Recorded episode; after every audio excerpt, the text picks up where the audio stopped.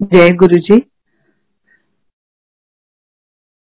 सारी संगत को प्रणाम। गुरु जी के इस अनूठे मंच पर, उनके इस अनूठे दरबार से आप सबको बहुत बहुत साधुवाद। गुरु जी की कृपा से ये मंच है। गुरु जी की कृपा से हम सब हैं। गुरु जी के आशीर्वाद से ये सत्संग है। सत्संग क्या है? अक्षरशः समझिए तो सत्य का संग मतलब सत्य का साथ। और सत्य कौन है? सत्यम शिवम सुंदरम। वही सत्य है, वही शिव है, वही सुंदर है। वही गुरु जी हैं। बहुत से अभी तो श्रोता ही कहूँगी। ऐसे भी होंगे जो पहली बार आए होंगे, या जो नए आए होंगे।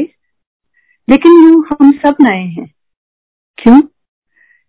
क्योंकि गुरु जी हर रोज हमारी यात्रा में, हमारी इस दैहिक यात्रा में, इस सांसारिक यात्रा में हर रोज, हर पल कह सकते हैं आप ऐसा कुछ एहसास कराते हैं, ऐसा कुछ महसूस कराते हैं, जो हर रोज नया है तो हम सब नए ही तो हैं।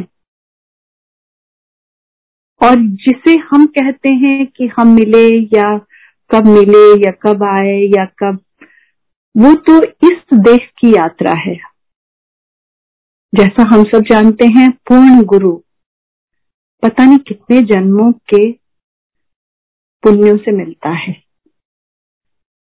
बहुत से दोहे हैं, बहुत से जो हमारे ग्रंथ हैं, उनमें गुरु की महिमा है और उसमें लिखा हुआ है कि ईश्वर की कृपा से हम गुरु से मिलते हैं और ईश्वर से गुरु ही मिलवाता है।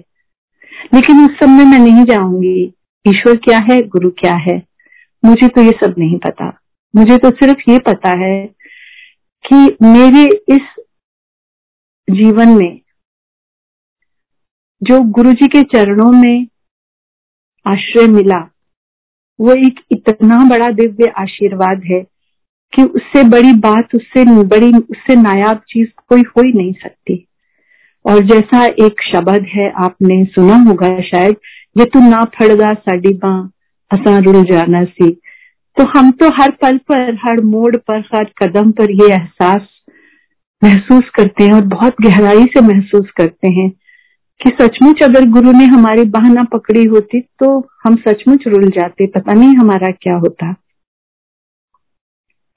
नए लोगों को शायद ये थोड़ा सा अतिशोक्तिपूर्ण लग रहा होगा, लेकिन संगत जी ऐसा है, गुरु जी ऐसे है ना, कि वो धीरे धीरे धीरे धीरे आपके मन पे, आपकी रूह पर, आपके दिमाग पर, आपके पूरे वजूद पर, आपकी सारी जितनी भी आपको लगता है, आपकी इस दैहिक एग्जिस्टेंस है, उस पर ऐसे छा जाते हैं कि कई बार ये लगता है कि मैं कौन हूँ?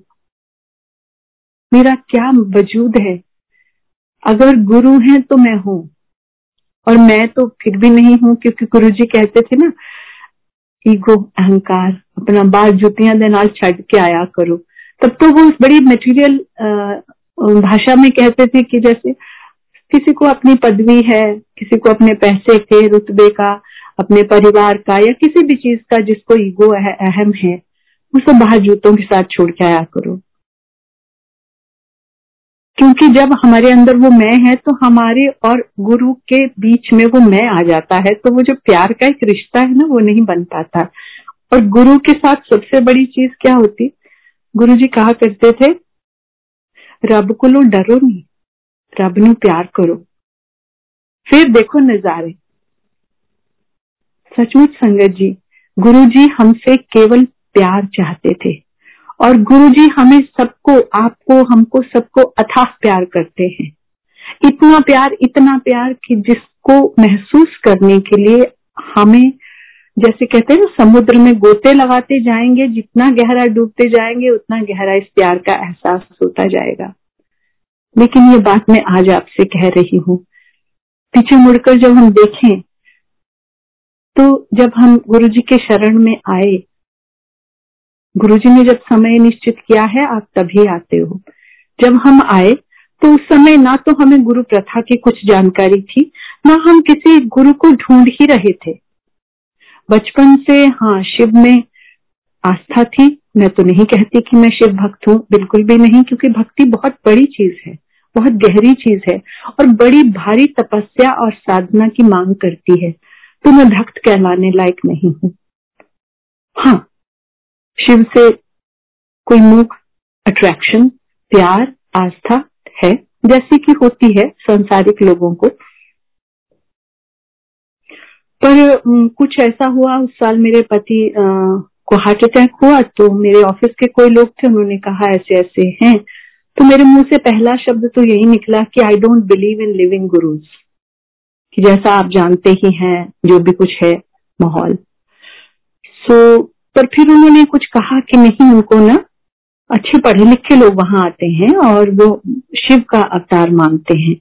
तो मेरी पता नहीं क्या हुआ कि उस सेंटेंस के बाद कि I don't believe in living gurus दस मिनट के बाद हम गाड़ी में थे और हम गुरु जी के शरण में दिवाली का दिन था और हमें नहीं पता था वहाँ क्या माहौल होगा, पर जब वहाँ पहुँचे तो वहाँ तो एक बिल्कुल अलग सी दुनिया थी। थोड़े से लोग थे और खूब वहाँ पे चाय प्रसाद मिला, इतना सुंदर शब्द कीर्तन चल रहा था। संगत जी, मुझे तो शब्दों का भी आज भी महसूस था मतलब ज़्यादा नहीं पता। और तब तो बिल्कुल भी आदत भी नहीं थी। पर ये भी बता दूँ कि आज अगर वही शब्द लगते हैं जो गुरु जी के दरबार में लगते थे तो ऐसा इंस्टेंट कनेक्शन बनता है। और और कुछ होता है तो नहीं होता। इतनी गहराई से हम उन शब्दों से जुड़ गए हैं। तो पहुँचे वहाँ और गुरुजी ने जाते पूछा, आ गए हार्ट पेशेंट और फिर कुछ मेरे बारे में सरकारी नौकरी में थी। सो so, पता नहीं क्या हुआ। ऐसा एक चुंबकीय शक्ति वहाँ कि बड़ा अजीब बड़ा आनंद का माहौल चाय प्रसाद मिली फिर उसके थोड़ी देर बाद गुरुजी अपने हाथ से हलवा प्रसाद बांटते थे वो मिला। गुरुजी एक हाथ से देते थे आपने सुना होगा पुरुषों के भी दोनों हाथ भर जाते थे। और फिर खूब बढ़िया लंगर हुआ। और चार चार लोगों ने साथ बैठकर लंगर खाया। उसके बाद खूब आनंद हुआ उस दिन वहाँ। हम घर आ गए और रात दस ग्यारह बज गए होंगे। और ऐसा लगे कि अगले दिन फिर जाना है। तो समय तो कम ही है। संगत जी तो मुझे तो बहुत फास्ट ट्रैक करना पड़ेगा। और ऐसा कुछ अजीब सा मतलब लगे कि नहीं, सब कुछ छोड़ छाड़ के वहाँ पहुँच जाना है। और फिर धीरे धीरे लगा उन दिनों गुरु जी सातों दिन बैठते थे। तो बस शाम को किसी तरह से जल्दी से ऑफ़िस से निकलो, फटाफट आकर कपड़े बदलो, अपनी गाड़ी उठाओ, पर्सनल और फटाफट आ जाओ मंदिर में। और थोड़े दिन बाद गुरु जी बोलते कर नहीं बैठे अदान जानदा ना? तो उसके बाद धीरे धीरे देखने को मिला कि गुरु जी फिर अधिकतर लोगों को छुट्टी दे देते थे लंगर के बाद। और फिर गुरु जी बड़ा मंदिर बन रहा था उन दिनों और वहाँ ले जाते थे रात को लंगर के बाद हमें। और एक बात संगत जी की गुरु जी को इतना ध्यान होता था इतनी छोटी छोटी चीज़ का उनको लगता था मैं अपनी संगत को क्या खिला दूँ कैसे बिछा लू। तो आ, हमारे जाने से पहले आगे आगे एक किसी सेवादार की ड्यूटी लगती थी और वो पूरा रास्ता अंधेरा था। ये जो छतरपुर की सड़क है, पूरी अंधेरी, ये जो मार्केट वगैरह बनी है, फतेहपुर बेरी में एक दुकान होती थी, वहाँ जाकर वो दूध लेते थे और फिर बड़े मंदिर में जाके चाय बनती थी। गुरु जी को है कि अभी देखिए लंगर खिलाया, वहाँ पहुंचाएँगे तो पहले वहाँ संगत के लिए चाय का इंतज़ाम होना चाहिए। तो वहाँ केवल एक, दो, तीन, चार, काफ़ी देर होती थी, खूब आनंद आता था, पता नहीं चलता था। और अगले दिन हम सुबह ऑफ़िस पे जाते थे। तो ऐसे हमारी शामें बीतने लगी, हम सबसे कट गए। मतलब हमें कहीं की ज़रूरत ही नहीं रही। हमारे लिए होली, दिवाली, करवा चौथ, राखी, सब कुछ गुरु जी के चरणों में और हमारी दुनिया गुरु जी के चरणों में फिर अगले साल को फिर गुरु जी के माता जी नहीं रहे तो गुरु जी चले गए और दो तीन महीने नहीं आए तो हमें लगा हमारी तो दुनिया बदल गई। ये हम कहाँ आ गए? हमारे साथ हो क्या गया? एकदम ज़िंदगी जैसे खालीपन, सूनापन हो गया। फिर हम जलंधर भी गुरु जी से मिलने गए। एक बार मेरे हस्बैंड गए तो वो कहते कि हम, हमने सोचा तीन चार दिन रहेंगे। तो गुरु जी ने कहा कि, नहीं, जाओ वापस। और अगली बार कपड़े लेके गए कपड़े नहीं लेके गए तो गुरु जी ने रख लिया तीन चार दिन। तो मतलब गुरु जी को आप प्रिडिक्ट नहीं कर सकते थे।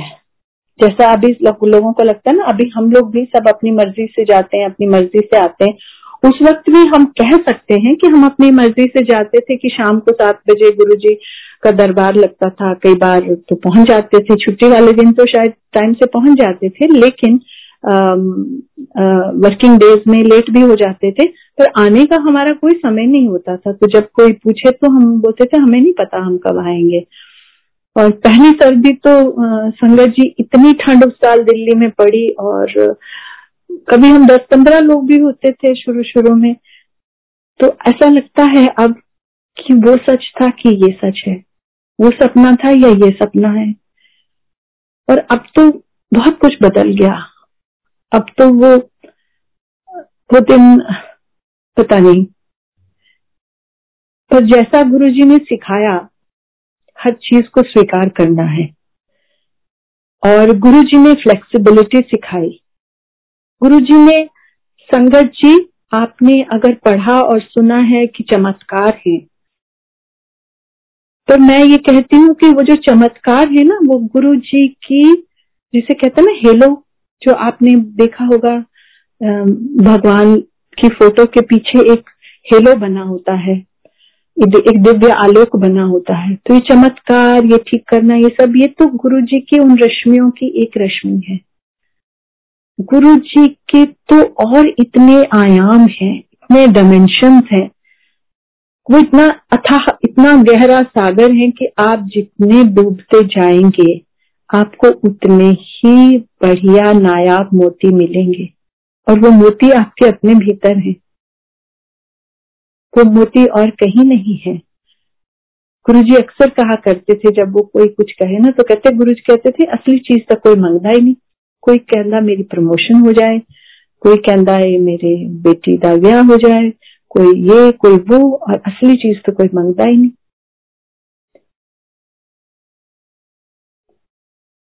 तो संगत जी गुरु जी के साथ जो ये, जो जर्नी है ना ये कितनी अनूठी जर्नी है कि शायद जो इस जर्नी पे हैं, वो भी आपकी जर्नी नहीं समझ सकते। पर हाँ एक दूसरे से हम रिलेट करते हैं। लेकिन जो इस जर्नी में नहीं है, जो इस रास्ते में नहीं है, उनको लगता है कि बार कि हम कैसी बातें कर रहे हैं। पर आप मानेंगे कि आज भी जब बड़े मंदिर जाएँ और ये जो फ़ोटो सामने दिख रही है, ऐसा लगता है गुरु जी बाहर निकल के बाजू, बाहर निकाल कर कुछ कह रहे हैं। कि तू आ गई? अभी चार दिन पहले की बात है। तो कई बार ऐसे हुआ है संगत जी की आपको मंदिर में बैठे ध्यान आया, सत्संग होना है, ये बनना है तो आप बोलते, गुरु जी, आप कह रहे हैं मैं सोच रही हूँ? और फिर आपको उसका अगले दिन प्रमाण मिल जाता है कि वो तुम नहीं सोच रहे थे। मैं आपको छोटी सी, बहुत छोटी सी चीज़, छोटी कहे, वैसे छोटी कोई नहीं होती। गुरु जी कहते थे इतने कोई इंसिडेंस कोई नहीं होता। हाथ पीछे मेरी बड़ी शक्ति लगती है। एक बार मुझे मंदिर में बैठे ध्यान आया कि अभी सत्संग होना है दो दिन बाद और उसमें एक तो राजमा बनने और फिर मैंने कहा गुरु जी सब्ज़ी का मतलब ये बातचीत चल रही है। मैं सामने बैठी हूँ आसन के। और मैं घर गई तो फैमिली से कहा कि भाई सत्संग करेंगे तो संगत को भी लगता था कि अचानक मैसेज आते हैं but it's not long well plan तो एनीवे anyway, हो गया। तो मैंने कहा भाई राजमा बनाएँगे और ये करेंगे। तो मैंने जो मंदिर में सवाल पूछा था कि गुरुजी आप कह रहे हैं या मैं सोच रही हूँ? तो अगले दिन सुबह सुबह जिनको इनवाइट किया था मैं एक आंटी का फ़ोन आया कि आंटी मैं कोई सेवा मैंने नहीं, कोई कुछ नहीं। तो कहते, मेरा ना मन कर रहा है कि मैं राजमा बना के ले आऊँ। अब इसको आप एक बार होगा तो आप कोई इंसिडेंस कहेंगे ना। लेकिन जब होता ही रहेगा तो आप क्या कहेंगे? लेकिन संगत जी, उसको लेकर भी मैंने सुना है, बड़ी भ्रांतियाँ फैल रही हैं कि जी, मुझे ये मैसेज आ रहा है, वो मैसेज आ रहा है। सो मुझे तो नहीं लगता। पर ये ना गुरु जी बड़ा स्पेसिफिक होते थे। क्योंकि जो बात मुझे कही, वो शायद मेरे हस्बैंड के लिए नहीं है, या जो मेरे बच्चों को कही, वो उन्हीं के लिए है। तो हम ये करें कि इसको जनरलाइज ना करें चीज़ों को। ठीक वैसे ही जैसे आप मंदिर में बैठे हैं, आपका कनेक्शन है, जैसे समझ लीजिए कांटा चुभा है तो वो तो आपको चुभा ना? दर्द आपको हुआ? हाँ आप, आपकी माँ को शायद उसकी तकलीफ़ होगी। लेकिन उस चुभन का स्पेसिफिक दर्द तो आपको समझ में आया। तो गुरु के साथ वो कनेक्शन आपका अपना है। खुशबू अगर आपके नाक में आई तो वो आपकी खुशबू है। तो गुरु की खुशबू वो आपकी है। उसके, आपके और गुरु के बीच में कोई दूसरा आदमी नहीं हो सकता। किसी के मार्फत आपका शायद हम सबके लिए प्रार्थना करते हैं, सबका भला हो। लेकिन अगर हमने कर्म काटने हैं तो वो हमारे अपने कर्म, हमारे अपने कर्म से कटेंगे। अगर बुरे कर्मों से तकलीफ़ है तो अच्छे कर्म हमें ही करने पड़ेंगे। वो कि कोई दूसरा नहीं करेगा हमारे लिए। उसी तरह से कुल बात मैं ये कह रही हूँ, इससे एक से एक बीच में से धागे धागे निकल आते हैं कि अगर कनेक्शन है तो वो आपका है। और कनेक्शन बनाने के लिए कोई बहुत बड़ी साइंस नहीं चाहिए। आप बैठे अपने दिल में अगर हम उनसे बात करें वो आपसे बात करते हैं। और आप धीरे धीरे देखिएगा कि आपको अपने उत्तर खुद मिलते चले जाते हैं। कोई आप मंदिर जा गए हैं बड़े मंदिर में तो गुरु जी की क्या आत्मा बसती है। गुरु जी कहते थे इतने प्यार से संगत जी वो एक एक चीज़ दिखाते थे ये बन रहा है ये, ये देखा तू ये देखा ये, मेरा कमरा ये मतलब हर चीज़ गुरु जी इतने प्यार प्यार से दिखाते थे। गुरु जी में इतना बचपना भी था संगत जी। वो बच्चों की तरह बातें करते थे। उनका शरीर बिल्कुल कोमल बच्चों जैसा उनकी स्किन तो मतलब कैसी थी पारदर्शी जैसे चमकदार। और बच्चों की तरह शरीर बच्चों की तरह बातें और बच्चों की तरह भोलेपन से कई सवाल पूछते थे गुरु जी। तो वो भी एक साथ था। और दूसरी ओर गुरु जी जब नाराज़ होते थे ना तो ऐसा लगता था और गुस्सा होता ऐसा लगता था, अभी छत फट जाएगी। सो तो हमने उनके दोनों रूप देखे हैं। वही शिव है ना? शिव के जो द्वैत है, साकार है और निराकार है। आप उनको समझ भी नहीं सकते, निराकार है, शिवलिंग पे हाथ फेरते चले जाइए, क्या समझ में आएगा? तो दूसरी ओर साकार भी है। वो शमशान में घूमते हैं और साथ में गृहस्थ भी हैं। पार्वती जी के हैं गणेश जी के पिता हैं कार्तिकेय के पिता हैं। तो ये जो एक बिल्कुल अलग दो जिसे कहते हैं संग्रहहीन है संग्रही भी है तो ये जो दोनों ऑपोजिट बिल्कुल ऑपोजिट कॉन्ट्राडिक्टरी चीज़ें हैं ना ये हमें गुरु जी में दिखती हैं। भोलापन है जैसे शिव का भोलापन है। आ, म, मन में भोले हैं खुश हो जाते हैं आपको आशीर्वाद दे देते हैं रावण को दे दिया। लेकिन उसकी काट भी खुद ही बताएँगे। सो so, मैं ये कहना चाहती हूँ कि कोई दूसरा आदमी आपको ये एक्सप्लेन नहीं कर सकता। ये जब आप खुद उसकी यात्रा पर जाते हैं तो आपको खुद वो एक्सप्लेन होगा अपने आप से। अपने बाहरी अनुभव से भी आपके अंदर की आत्मा से। जो महिलाएँ हैं, उनको ये कह सकती हूँ कि जो माँ का मातृत्व तो है, जब आप बच्चे को जन्म देती हैं, उसको पालती हैं तो आप उसको समझती हैं, वरना आप समझ नहीं सकती। तो गुरु जी के साथ बिल्कुल वही रिश्ता है। हमारे लिए तो और लोग कहते हैं ना कि भगवान है, ये है। मैं तो उस डेफिनेशन में जाना ही नहीं चाहती। भगवान कौन है? क्या आप जानते हैं भगवान क्या है? मुझे तो नहीं पता भगवान क्या होता है, क्योंकि मैंने उनको देखा नहीं है। मैंने तो सिर्फ़ गुरु जी को देखा है, उनको छुआ है, उनको महसूस किया, उनकी खुशबू सूंघी है। मतलब मैं तो उन्हीं को जानती हूँ। मैं शिव जी को बहुत प्यार करती हूँ या करती थी या हूँ, पर मैंने शिव जी को कहा देखा? मैंने तो उस रूप में देखा है शिवलिंग के रूप में, या जो मूर्तियाँ किसी ने बनाई, उनके रूप में देखा। लेकिन गुरु जी को मैंने साक्षात देखा। और उनकी वो दिव्यता महसूस की। और सच पूछिए, संगत जी, मैं आज भी किसी से पुराने बहुत संगत उनसे बात कर रही थी तो मैं ये कह रही थी कि जब गुरु जी चोले में थे ना, उस समय तो हम ये इंटरनल जो चर्निंग होती है ना एक, ये सब अंदर अंदर जो चलता है, इसकी तरफ़ देखने का, झांकने का शायद मौका ही नहीं मिला। ये कह सकते हो, ज़रूरत नहीं पड़ी। क्योंकि सारा दिन ऑफ़िस होते थे, वो एक अलग दुनिया थी। शाम में जब गुरुजी के पास जाएँगे तो वो इतनी आनंदमयी दुनिया थी। ऐसा लगता था कि हम किसी अलग दुनिया में हैं। और उस वक्त गुरुजी हैं, सामने बैठे हैं, कभी बात कर रहे हैं, कभी ये है। और एज आई सेड सडनली वो बुलाएँगे और सडनली कुछ कहेंगे। तो उसी में आदमी कभी उस, उसमें उसमें घूमता रहता था अब ये कैसे करेंगे? ये क्या बोला गुरु ने? वगैरह वगैरह। तो उस समय शायद हमें ज़रूरत ही नहीं पड़ी ये सब सोचने की। कुछ लोग ये कहते हैं कि गुरुजी ने सोचने नहीं दिया। गुरुजी ले जाते थे इनविटेशन देखते थे शादियों के, वहाँ जाना होता था, गुरुजी बाहर लेके जाते थे। जब गुरुजी ने चोला छोड़ दिया हाँ बोलते थे पता नहीं तनु की मिलिया है जब मैं चले जावांगा ना, फिर तनु समझ आएगी। सो हम सोचते थे, कहाँ चले जाएँगे?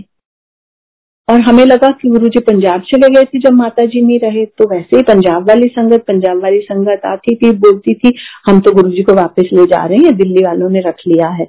सो so, हमें यही लगता था इतना थोड़ी सोचा था ऐसा हो जाएगा हमारे साथ। तो जब गुरु जी ने चोला छोड़ दिया उन दिनों की तो बात छोड़ दीजिए। तो कैसे हमारा समय बीता क्या हमें लगा? अभी भी बहुत बार लगता है जब इंसान ज़िंदगी के बड़े उतार चढ़ाव में होता है कि गुरु जी सामने होते तो पूछ लेते, फिर लगता है कि नहीं। इसमें हम अपने गुरु को रुसवा कर रहे हैं। उन्होंने तो कहा, ना सब मैं हूँ। मेरे लोग मेरी फ़ोटो नाल गला करेंगे ये गुरु जी ने कहा था। तो उनके सामने फ़ोटो के सामने बैठिए और बात करिए। और यकीन मानिए, संगत जी, मैं कोई बहुत भारी तपस्या नहीं करती, मैं रोज कोई बहुत समय नहीं बिता पाती, बैठ कर गुरु जी के सामने। पर बैठो थोड़ी देर भी तो गुरु जी हमेशा संदेश देते हैं। गुरु जी हमेशा आपको गाइड करते हैं। हाँ ये है। गुरु जी कहते थे सरेंडर सरेंडर समर्पण. तो सरेंडर कहते हैं लोग, करते हैं? मैं तो नहीं कहूँगी कि मैं कर पाई हूँ। कोशिश हर कोई करता है, क्योंकि सरेंडर एक बहुत भारी तपस्या है। सरेंडर समर्पण बहुत गहन, बहुत गंभीर, बहुत ही एक कठिन तपस्या है। जब आप कहें कि मैं मैं नहीं हूँ, जो कहे तू तू है। तू ही है। ये कहना सब कुछ आसान है। रोज आरती करना बहुत आसान है कि हाँ मेरा मुझमें कुछ नहीं, जो कुछ है सो तेरा। पर क्या हम सचमुच वो कर रहे हैं? क्या हम सचमुच वो कह रहे हैं? नहीं। क्या सचमुच हम अपने गुरु को प्यार कर पा रहे हैं? अगर हमें गुरु का आशीर्वाद चाहिए ना तो हमें इस चीज़ को सचमुच बनाना होगा। और गुरु जी कहते थे ना, जो मैंने कहा, प्यार करो। तो संगत जी, अगर आप प्यार करें, प्यार की भावना जगाएँ, आप गुरु जी आपको आप कहते ना, आप एक कदम चलें, गुरु जी दस कदम चलेंगे और प्यार करेंगे। और अगर हम ये कहते हैं, सत्संग करते हैं, संगत आई है, वो गुरु का रूप है तो फिर संगत से भी प्यार करिए। तो फिर तो सबसे ही प्यार करिए ना। ऐसे ही हमारे मन के जो भेदभाव हैं, उनको हटाने के लिए गुरु जी कई कुछ करते थे। एक तो ये है कि चार लंगर, चार लोग एक थाली में खाते हैं। बहुत मुश्किल होता है लोगों को शुरू में। बहुत मुश्किल होता है। लेकिन आप इसमें गहराई में जाए तो गुरु जी बोलते थे, ए, एक जगह है जिथे एक सैकटरी अपने ड्राइवर दे नाल खाना खांदा है। सो आपके, हमारे गुरु जी ने ना, इतने सरल तरीके से समझाया, दिखाया कि ज़िंदगी को जीना कैसे है, व्यवहार कैसे करना है। एक तो ये कि लोगों से जुड़ना कैसे है। मैं तो अक्सर अपने बच्चों के साथ भी बात करती हूँ कि गुरु जी को देखो गुरु जी के दरबार में एक सिंपल से सिंपल हाउसवाइफ या कोई भी पुरुष, स्त्री और इंडिया के टॉप जनरल्स इंडिया के टॉप डॉक्टर्स इंडिया के टॉप पॉलिटिशियंस इंडिया के टॉप ब्यूरोक्रेट कौन वहाँ नहीं गया? और सबको लगता है गुरुजी मेरे हैं। मतलब आप ये सोचिए उस कैनवस को देखिए कि कितने बड़े कैनवस पर गुरुजी की का कनेक्शन है। तो उनका हर व्यक्ति के साथ व्यवहार अलग होता था संगत जी। अगर गाड़ी कहीं जानी, हम कहीं गए, समझ लीजिए आउट स्टेशन लेके जा रहे हैं हमें, और बोला, इतने लोग शादी में जाएँगे या कुछ जा रहे हैं। तो कई बार तो गुरु जी के साथ ही जाते थे। पर जब अपनी अपनी गाड़ियों में तो वो डिसाइड करते थे किसकी गाड़ी जाएगी और कौन चलाएगा। ज़रूरी नहीं है जिसकी गाड़ी जाएगी, वो चलाएगा। तो वो और वो अपने हिसाब से लोगों को जोड़ते थे। मैं तो कहूँगी कि इतनी भारी साइकोलॉजी उसके पीछे है, इतनी भारी साइंस है। ये कोई मतलब ब्लाइंड फेथ नहीं है।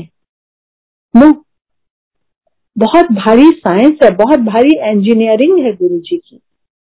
गुरु जी की जो मैनेजमेंट है ना, संगत जी, वो आप बड़े बड़े मैनेजमेंट स्कूल्स में नहीं पहुँच, समझ सकते, उनकी मैनेजमेंट उनका जो इंटरेक्शन है, उनका जो कम्युनिकेशन है इवन सांसारिक कम्युनिकेशन स्पिरिचुअल की बात छोड़िए, जो सांसारिक कम्युनिकेशन है, वो भी बड़े बड़े कम्युनिकेशन एक्सपर्ट की समझ से बाहर है। कौन है जो ऐसे एक एक सेंटेंस में दो दो सेंटेंस में दो दो शब्दों में ऐसे कम्युनिकेट कर दे कि ये एक सिंपल दस पढ़े आदमी को और इतने इतने बड़े साइंटिस्टों को टॉप ब्यूरोक्रेट्स को जनरल्स को सबको अपने साथ जोड़ ले। उनको लगे ये मेरे हैं। सो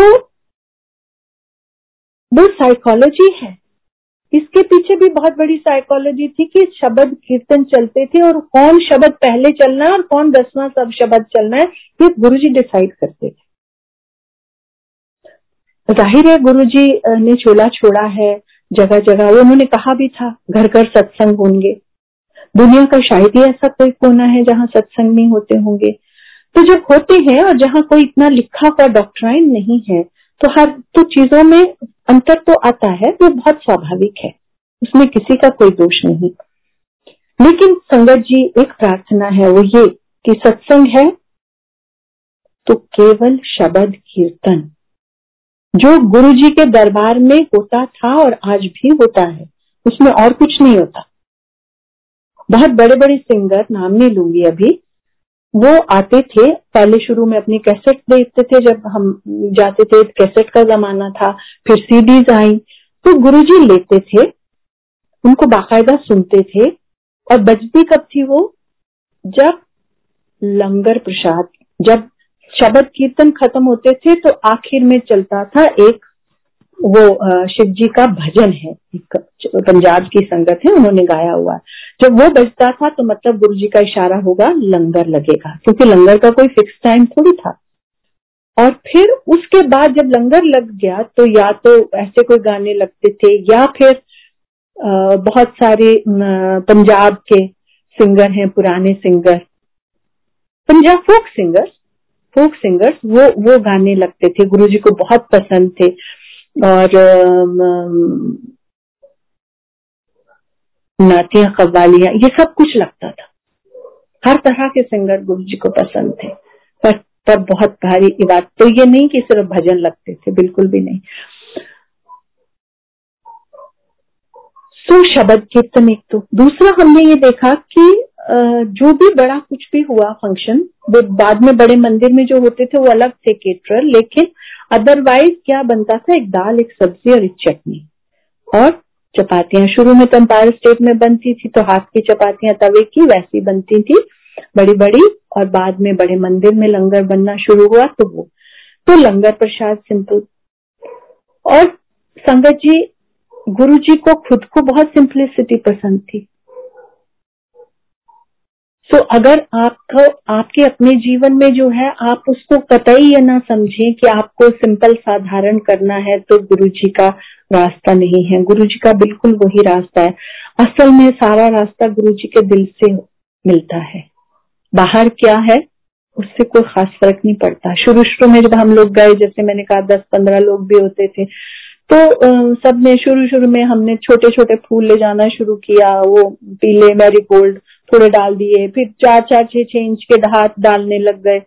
जब वो ऐसा धीरे धीरे हुआ कि वो गुरु जी के घुटनों तक पहुँच गया वो ढेर तो गुरु जी अनाउंस कर दिया कि बंद करो, कल से कोई फूल नहीं लाएगा। और बाद में हमने उनसे पूछा कि भाई क्या हो गया, क्या? कि गुरु जी को ये चिंता है कि इन फूलों का डिस्पोजल कैसे होगा? कहा डालेंगे इनको? कहा फेंकेंगे? तो इस इस चीज़ में आप समझिए, इसको आप सिंपल कम्युनिकेशन ना माने। आप इसकी गहराई में जाए और गुरु जी की फिलोसफी को समझें कि उसके, उनके एक्चुअली गहराई के, उनके बेसिस क्या थे फिलोसफी के? सिंप्लिसिटी बहुत सिंप्लिसिटी और वो समय के अनुसार और जगह के अनुसार अपना व्यवहार और अपनी बात को करते थे। मैं आपको एक दो जगह का अपना सत्संग बता, या अनुभव बताती हूँ इस बात को एक्सप्लेन करने के लिए। ये एक बात तो शायद लेट नाइन्टीज की है, जब गुरुजी हमें ले जा रहे थे, पंजाब में किसी की शादी थी तो जलंधर के पास। तो वो अच्छे उच्च अधिकारी थे दिल्ली में और केंद्रीय सरकार में तो गुरुजी उनको पूछ रहे थे, क्या इंतज़ाम किया? मेरी बहुत सारी संगत जो है वो ट्रेन से आएगी। तो उन्होंने कहा गुरु जी मैंने बड़ी अच्छी डिलक्स बसें लगा दी हैं। तो गुरु जी बोलते, नहीं, मेरी संगत डिलक्स बसा विच नहीं जाती, तू कार ला। सो एनीवे जी, जो कारें लगी और वो संगत गई, बहुत बढ़िया शादी और खूब बहुत भारी वहाँ पर बारात और सब कुछ लड़की की लड़की की तरफ़ से गए थे। और वो एक अलग डाइवर्ट कर देती हूँ बेसिक थीम से जिस पर मैं बात कर रही हूँ कि वहाँ पे हुआ एक बहुत बड़ा कमरा मिठाई से भरा। थोड़ी देर बाद जब वो आए तो उनको लगा कि उनका मुँह उतरा हुआ कि गुरुजी ने कहा, की होया? गुरुजी मिठाई मुक गई। इस तरह की हो सकता है। तो जब कहते तो जा, देख। और वो मिठाई तो खत्म हो चुकी थी बिकॉज़ आई थिंक उनके एक्सपेक्टेड से ज़्यादा गेस्ट थे या जो भी था। जब गुरु जी ने कहा, जा, देख। जब गए वापस तो वो कमरा मिठाई से भरा हुआ था। खैर, वो एक बात तो बाबी तो बात सिंपलिसिटी और गुरु जी की जगह के अनुसार से व्यवहार बदलने की थी। तो वहाँ तो उन्होंने ये कहा कि नहीं बसांच नहीं जान ली। कुछ सालों के बाद गुरु जी हमें नैनीताल ले गए। वो एक बहुत ही खूबसूरत सत्संग है। जिसमें बहुत सारी चीज़ें गुरु जी के बारे में आप जान सकते हैं कि कैसे होता था। पर हुआ ये कि नैनीताल से थोड़ी दूर किसी संगत के रिजॉर्ट था, वहाँ पे ओपनिंग के लिए गुरु जी गए थे और हम दस, पंद्रह, बीस लोग थे शायद। काफ़ी दिन रहे वहाँ, खूब मज़ा किया और एक दिन नैनीताल गए तो वहाँ गुरु जी लेके गए, बोटिंग कराई तो वो भी वही डिसाइड करते थे कौन सी बोट में कौन कौन बैठेगा। तो एनी anyway, तो जो होस्ट थे उनके एक फ्रेंड थे जो वहाँ पे ट्रांसपोर्टर थे। तो गुरु जी ने उन्होंने कहा कि गुरुजी वो चाहते हैं आप हमारे उनके यहाँ चाय के लिए आप पधारे। तो कहते कहते चलो। तो अब गुरु जी वहाँ लेके गए हमें उनके ऑफ़िस में। तो अब आप सोचे संगत जी कि वहाँ तो अब उनके ऑफ़िस में ऐसा तो नहीं कोई बड़ा सजा हुआ ड्राइंग रूम था ऐसा कुछ नहीं तो कुछ कुर्सियाँ होंगी, कुछ कुछ लोग कुर्सी पर ठीक था सीनियर ऑफिसर भी थे गवर्नमेंट के, अच्छे बिजनेसमैन भी थे, हर, जैसे गुरु जी के साथ होते हैं, लोग थे तो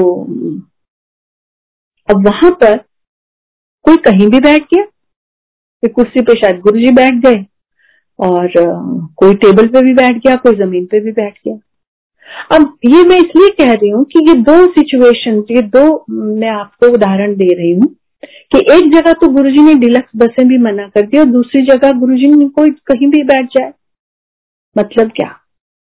फ्लेक्सिबिलिटी लचीलापन।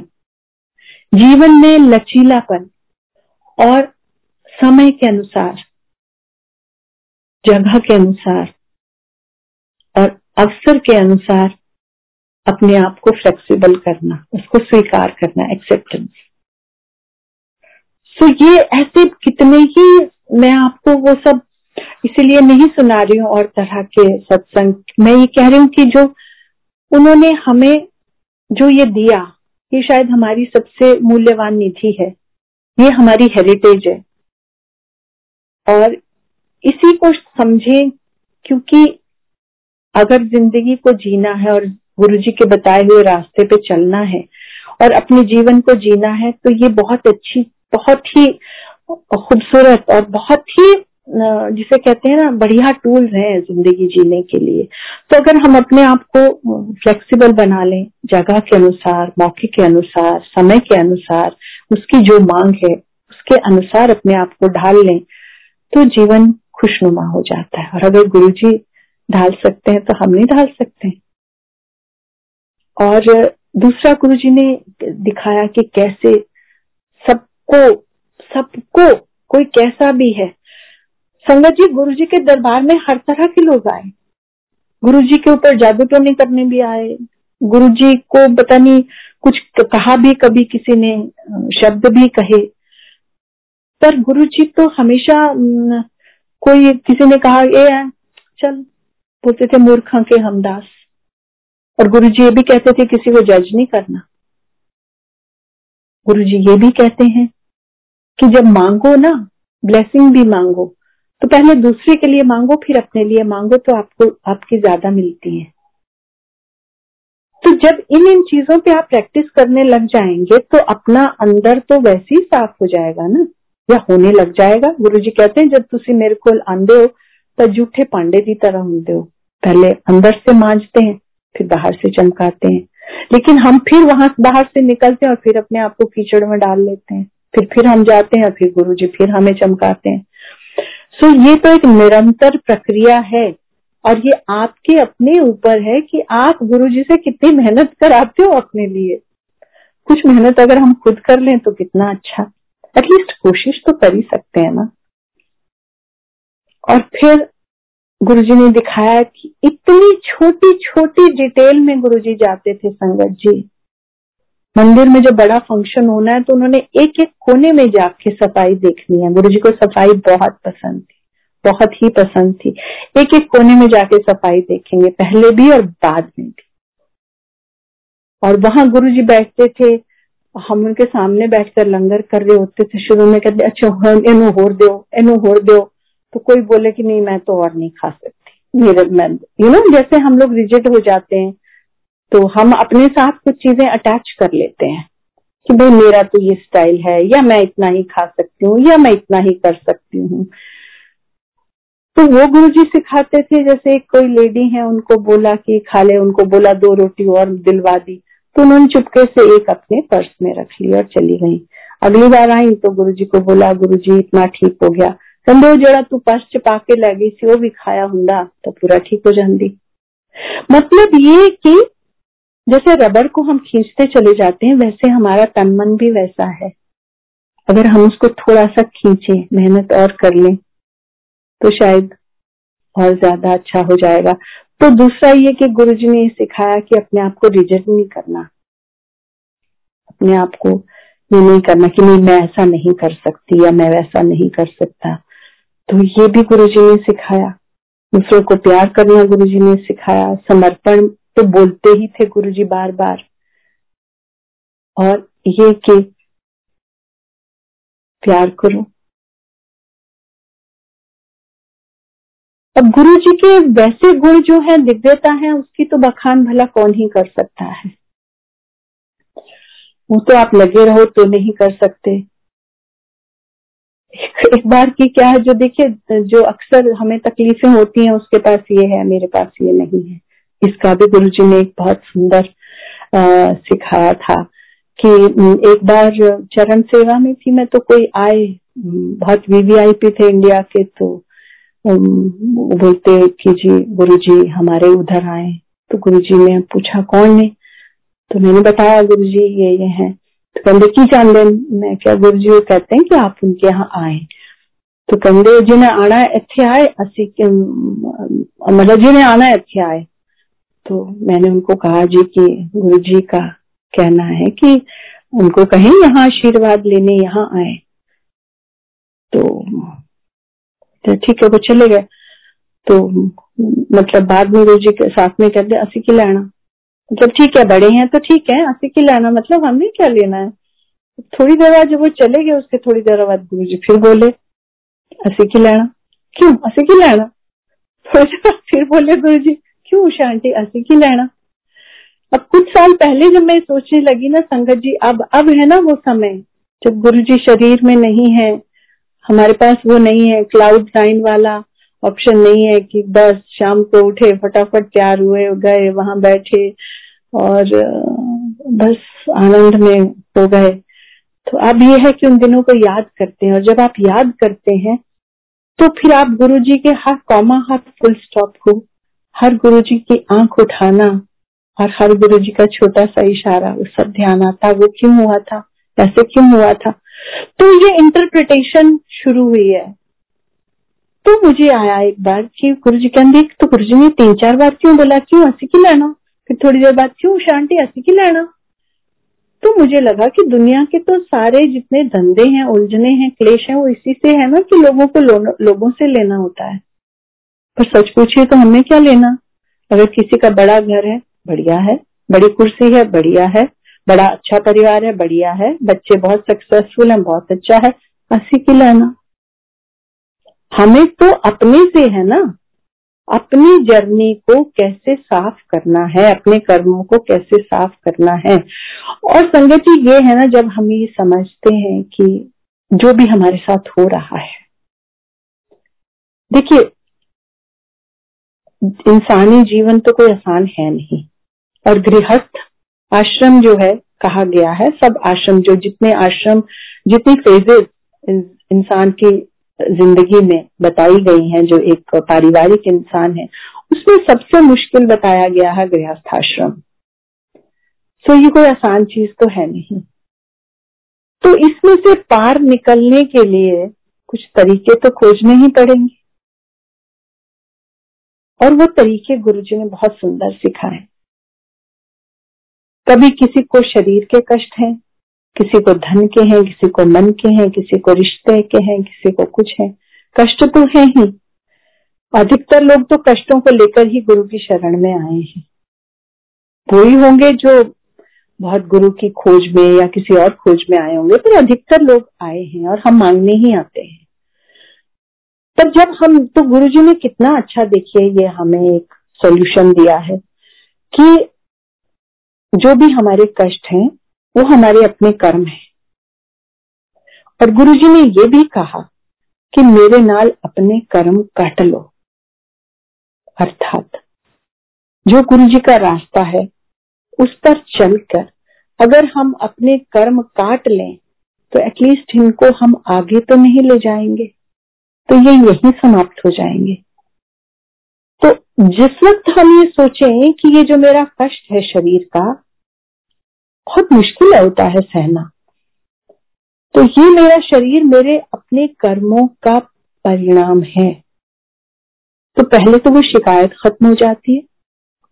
उसके बाद जब आपको ये लगता है कि मैं इसको भोग लू, इसको भोग लू ताकि मेरे कर्म कट जाए तो कर्म काटने के लिए आप अच्छा सोचते हो, आप दूसरों के प्रति अच्छा सोचते हो आप ईर्षा द्वेष नहीं करते, आप सबके भले के लिए प्रार्थना करते हो तो आपके कर्म कटते हैं और उस कर्म को काटते हुए आपका अंतर मन साफ़ होता है और उसके साफ़ होते हुए आपका जो कष्ट चल रहा है, उसको सहने की शक्ति मिलती है। तो यही तो गुरु जी करते हैं ना?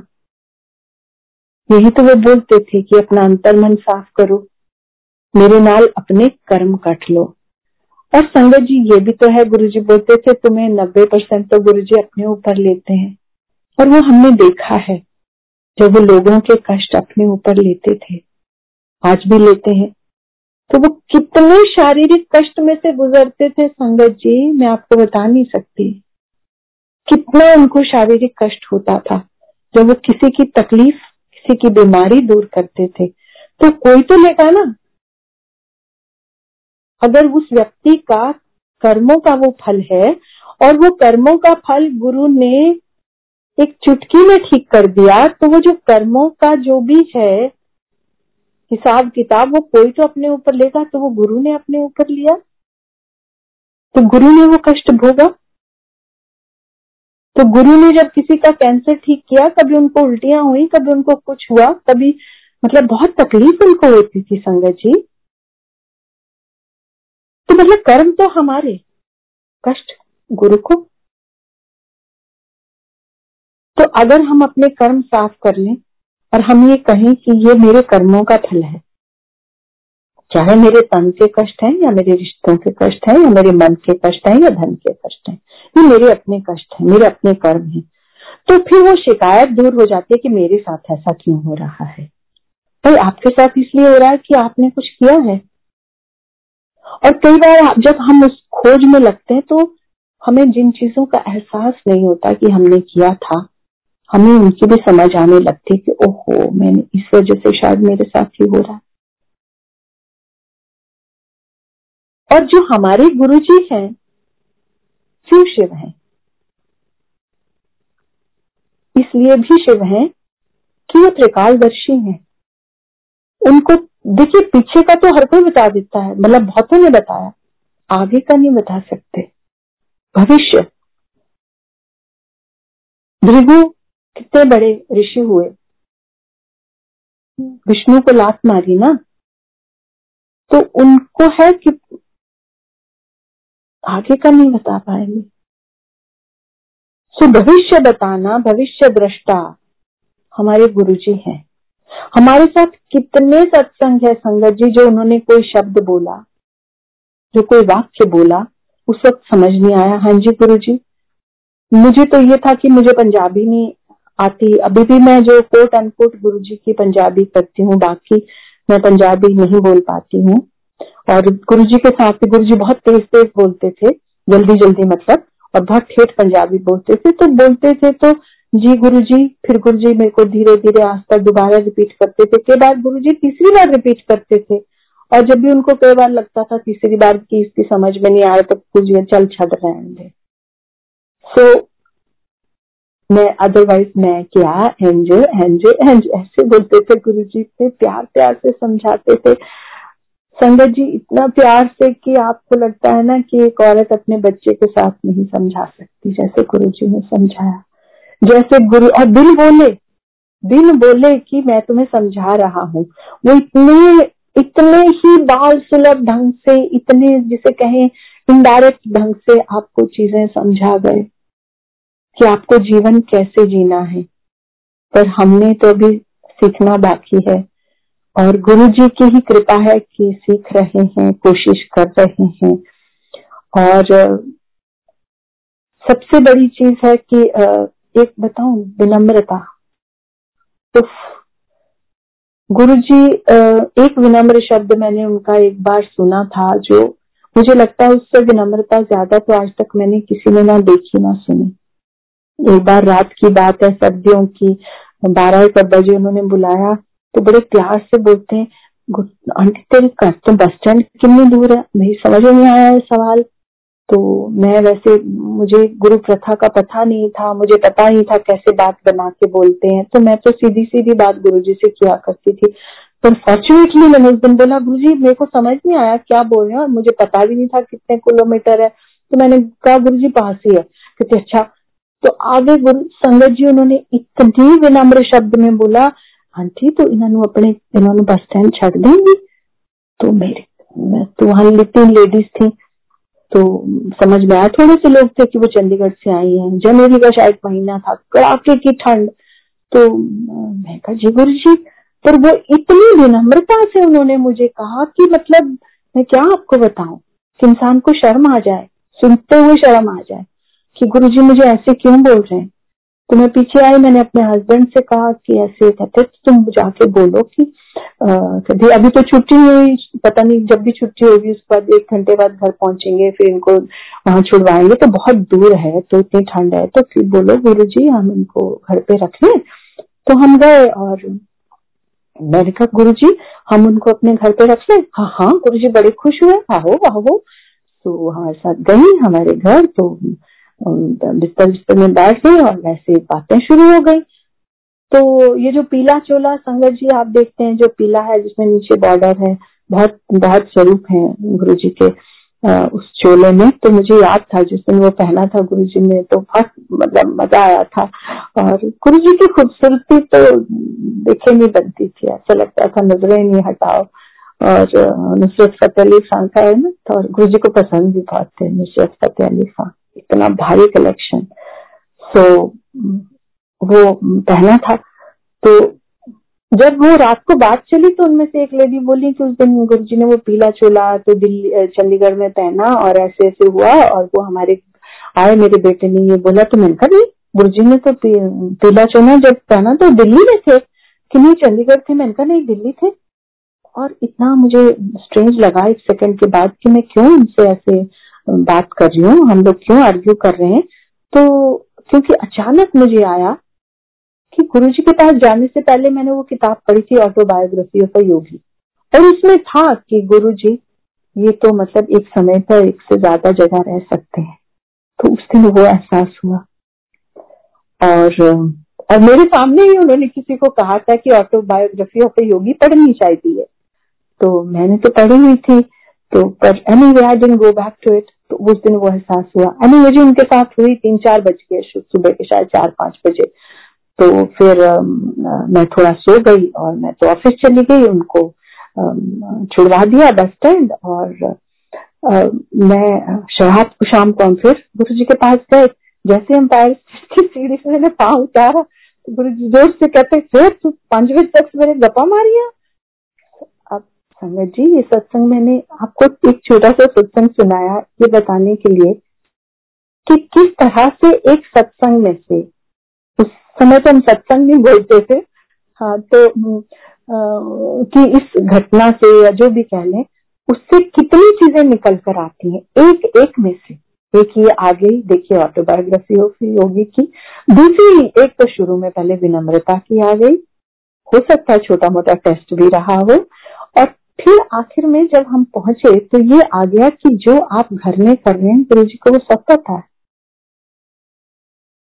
तो ऐसे ऐसे करके धीरे धीरे धीरे धीरे गुरु जी का जो स्वरूप आपके ऊपर छाता है, पर ये सब है, जिसे कहते हैं ना, ऊपर से सूर्य की किरणें तो सब पर गुजर रही हैं, सब पर पड़ रही हैं। कोई अपनी आँख बंद कर लेता है। कोई अंधेरे कोने में अंदर छुप जाता है। तो सूर्य की किरणों का क्या दोष? वैसे ही गुरु की महिमा तो सब पर है। पर क्या मेरा दामन पाक है? क्या मेरी झोली इतनी साफ़ है कि उसमें सब आ जाए? और क्या इतना बड़ा है? क्या मेरा दिल इतना बड़ा है कि उसमें सब आ जाए? तो सवाल तो खुद से करने होते हैं संगत जी। और जैसे मैंने कहा, ये यात्रा तो कठिन है, सबके लिए कठिन है। हाँ गुरु जी शक्ति देते हैं, पर मुझे लगता है जो शक्ति प्यार से आती है, जो शक्ति खुद को भीतर से मांझने से आती है, फिर जो आस्था बनती है गुरु जी से, कि हाँ फिर लगता है कि नहीं, जो हो रहा है, वो देख रहे हैं, और जो होगा, वही मेरे लिए अच्छा है। तो आपको स्वीकार करने की एक शायद समझ आ जाती है। और ये स्वीकार करना कि जो कुछ है, ये मेरा कर्म है। ये जो कुछ हो रहा है मेरे साथ, ये मेरे अपने कर्म है। ऐसा कभी नहीं कि मेरे ही साथ क्यों हो रहा है। ऐसा कुछ नहीं। और जो उसकी जर्नी है, वो उसकी है। जो मेरी जर्नी है, वो मेरी है। जैसे मेरा नाक उसके जैसा नहीं, जैसे मेरा चेहरा उसके जैसा नहीं। तो वैसे मेरा आप चाहे चाहे शब्द इस्तेमाल करना तो भाग्य तो भाग्य ही सही शब्द। तो मेरा भाग्य उसके जैसा कैसे हो जाएगा? चाहे वो दो बहने हो, चाहे कोई भी हो। और जब हम स्वीकार कर लेते हैं तो मुझे लगता है गुरु जी को बहुत अच्छा लगता है। गुरु जी बहुत प्यार करते हैं। और अभी तो बहुत कहन से कि बहुत, इन आसान भी है। जब गुरु जी चोले में थे, संगत जी, चीज़ें कोई इतनी आसान नहीं थी। मतलब कब आपसे गुरु जी क्या कह दें, कोई पता नहीं था। और बहुत से बहुत से, बहुत अच्छे भक्त, जरा सी छोटी सी बात पे गुरु जी एकदम से नाराज़ हो जाते थे। और बहुत नाराज़ हो जाते थे। कितने नाराज़ हो जाते थे, मैं आपको क्या बताऊँ, अब तो समय भी नहीं है। बहुत सारे सत्संग है कि और एक सबसे बड़ी चीज़ आप ये समझ लीजिए कि जो कुछ भी है, आप जैसे हैं, अच्छे हैं, भले हैं, बुरे हैं, गुरु जी के हैं। हम उनके हैं, वो हमारे हैं। Guru ji was very possessive about his sangat. एक बार आप उनका, एक बार उन्होंने आपका दामन थाम लिया ना तो वो छोड़ते नहीं है। वो ऐसे ही हैं जैसे क्षमा करें इमीजिएटली विजन जो आ रहा है मुझे ये कि जैसे गाय है ना, वो एक खूंटे की है तो उस पर एक रस्सी है। वो घास चराने के लिए चारों तरफ़ जाती है, लेकिन जब वो अपनी सीमा से बाहर जाती है तो खींच पड़ती है उसके गर्दन पे। तो हम लोग यूँ भटक जाते हैं। तो वो जो हमारा, हमें जहाँ बंद गए ना हम तो यही हमारा स्थान है। यही हमारा बहिष्ठ है, यही हमारा स्वर्ग है। और सचमुच संगत जी, जब कभी मंदिर में, बड़े मंदिर में जाके ध्यान लगता है तो लगता है यही स्वर्ग है।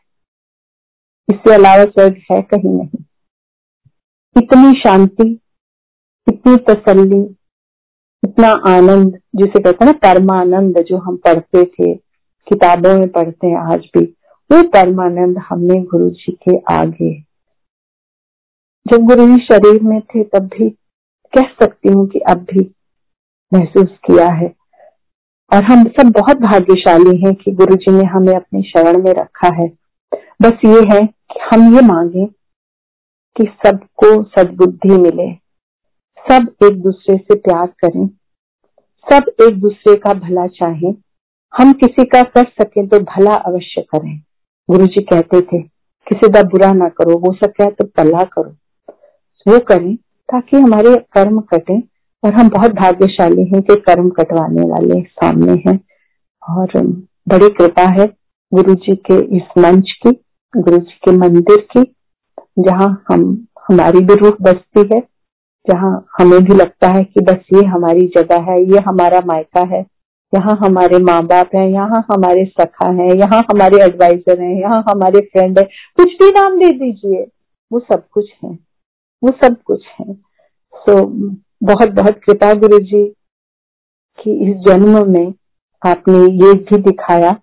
और आखिरी बात मैं अक्सर कहती हूँ कि मेरे तीन जन्म है इस शरीर में। एक गुरु जी के पास आने से पहले।